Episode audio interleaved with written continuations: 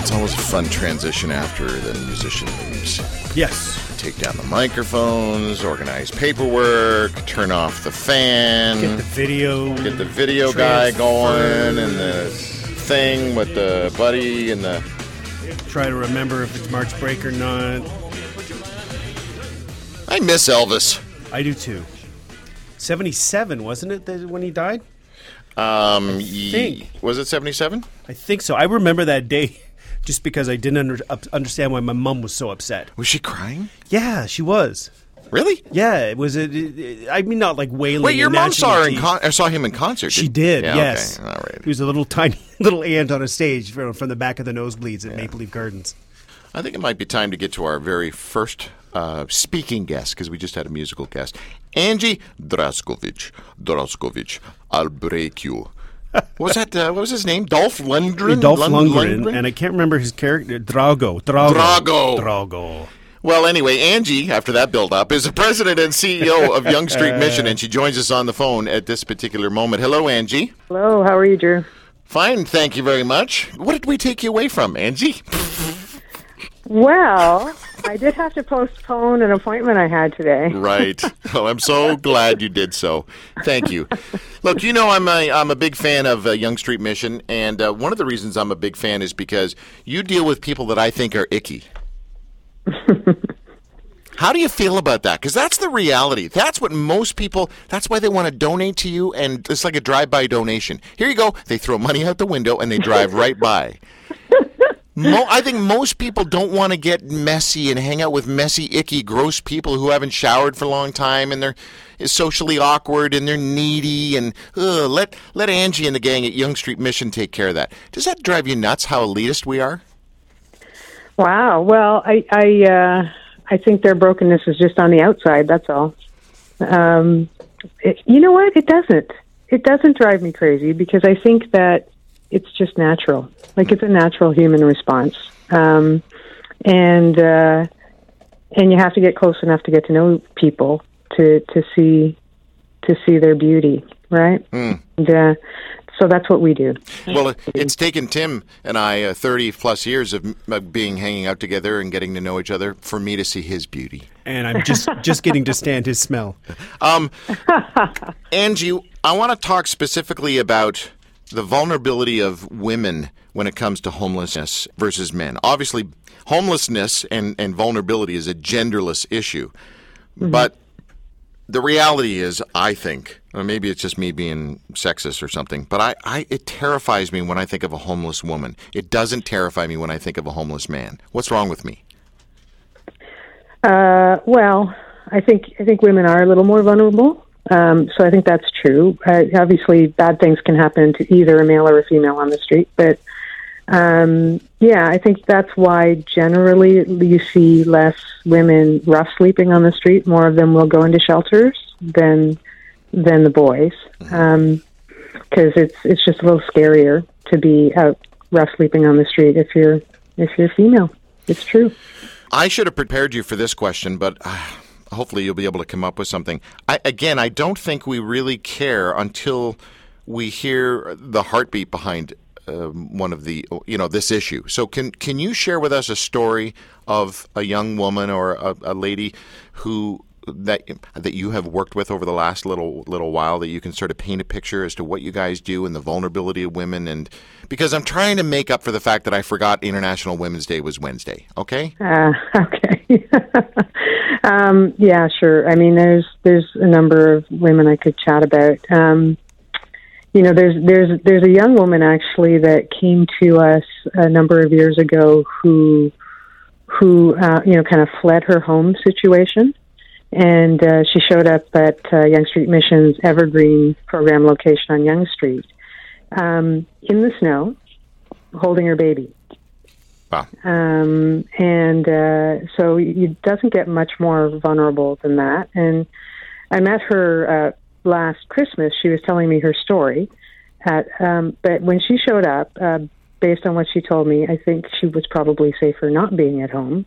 Um, and uh, fortunately, she heard about us and, and showed up at our doorstep. And so she came in, and um, one of our frontline workers, Jan, just kind of made her feel safe and connected with her. And this was this would have been, judging by the age of her daughter when I met her, probably ten years ago. And uh, so it's a long journey. It's a long journey, and I think a big part of the work that we do is is uh, is working with you know the self esteem um, and the brokenness of individuals to get them to a place, help them get to a place where they see their own value, and uh, and start to actually believe that their life could change, believe that they could be something, and that ultimately help give them the supports that they need to move in that direction. So by the time I was chatting with her last Christmas, it was at one of the big Christmas parties that we have for uh, women who are street involved.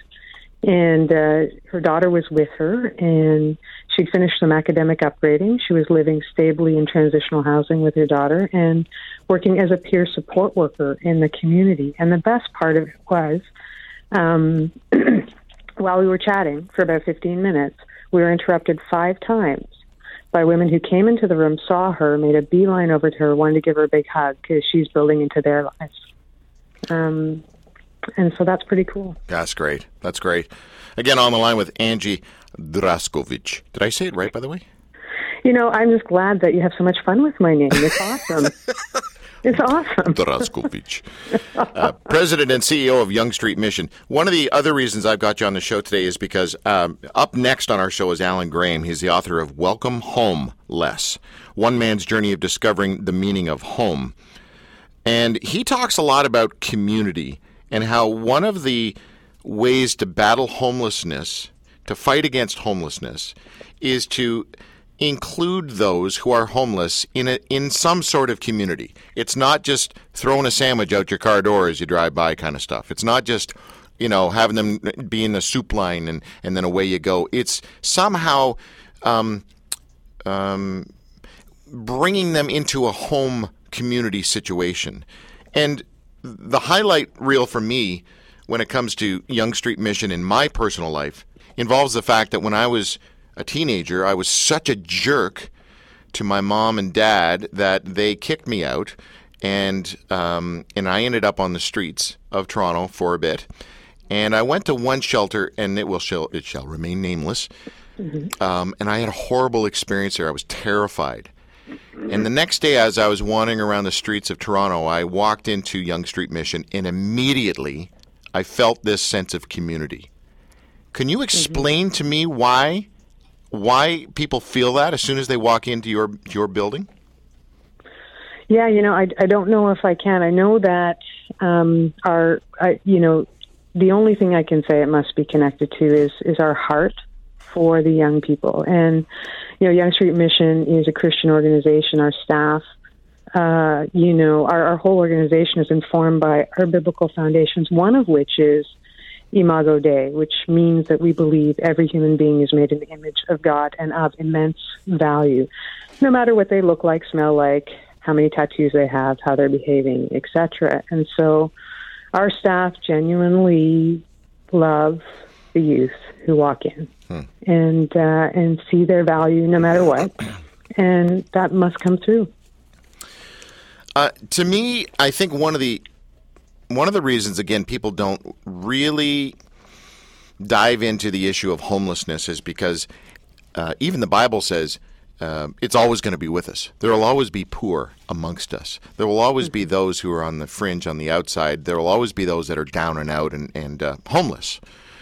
Um, so it just seems so overwhelming and unending. If I want to, if I'm going to get involved with something, I want to donate X amount of money and solve X problem. Boom, sense of accomplishment. Right? My donation is still ego based. Do you know what I mean? Yeah, well, you know, I've got a couple of rants embedded in there. Speaking of rants, but um, you know, I, I it bothers me that you know even if people aren't Christian, they rem- they know this verse. They know we'll always have the poor among us, and that's the apathy verse, right? That's the I'm off the hook verse.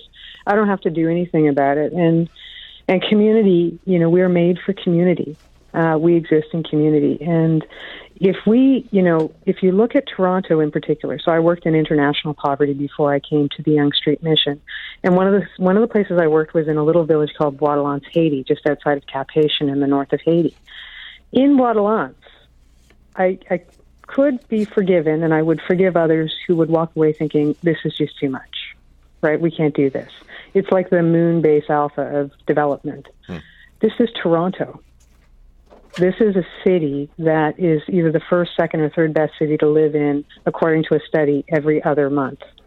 And we have so many resources. There's no intellectually um, compelling or defensible argument that says we don't have the resources to address poverty in this city. Hmm. We do. And, you know, there's about 5,000 to 6,000 homeless youth on the street in Canada, in Toronto, sort of, uh, any, any given year. And while that sounds like a lot, it's not much. I mean, we have the resources to do that if we just do that. So it's it's definitely a winnable battle, and and and that's the numbers, and that's the intellectual side, and it it in terms of each person, each person is a person. Each person is a human being who who needs our support. And so Yeah, but what about um, those kids? What about those millennials that just don't want rules and boundaries and and they they want to just live free and not have any responsibilities and hang out on the street? What about them? I don't. I haven't. I haven't, I haven't met any of those in our drop-in. I don't know. Who, I've met some of those around workplaces, yeah. not in our drop-in. yeah. or at the church. Oh yeah. man. Well, look. Um, just before we say goodbye, I'm going to make you feel really uncomfortable and let everyone know this. After 16 years as an executive in telecommunications, Angie moved into the social profit sector in order to support initiatives that invest in people and work toward the end of poverty. And just prior to joining Yonge Street Mission in 2013, Angie founded and led Zoe Alliance, Inc., a for profit social enterprise that equipped and em- empowered village based businesses in developing nations uh, for uh, sustainable growth. Angie serves on the advisory panel to the City of Toronto for the Poverty Reduction Strategy and currently co chairs the Executive Directors Network in Regent Park. Website is ysm.ca. That's Yonge Street Mission, ysm.ca. The reason I asked Angie on the show today is because I did feel like a jerk when International Women's Day went right by my world. It didn't impact me whatsoever. And then all of a sudden, it hit me, and I thought, who are the women that I deeply, deeply respect because of what they do and who they are? That's why I got you on the show today. Mm-hmm. Hats off to you. I am such a fan of yours, and I really because you're just. Uh, I'm going to stop there because it's going to get mushy and weird. But I anyway. thank you. Well, thank you, Drew, and I'm a big fan of yours too. Oh, stop! So much. Oh, stop. we will talk to you again, Angie. Okay, thanks. Be Enjoy well. the rest of your show. Yeah, thank you. Bye-bye. Bye. Angie Draskovic.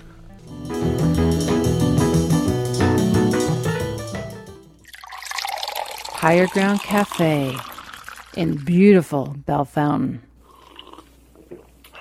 Come for the coffee, stay for the nature.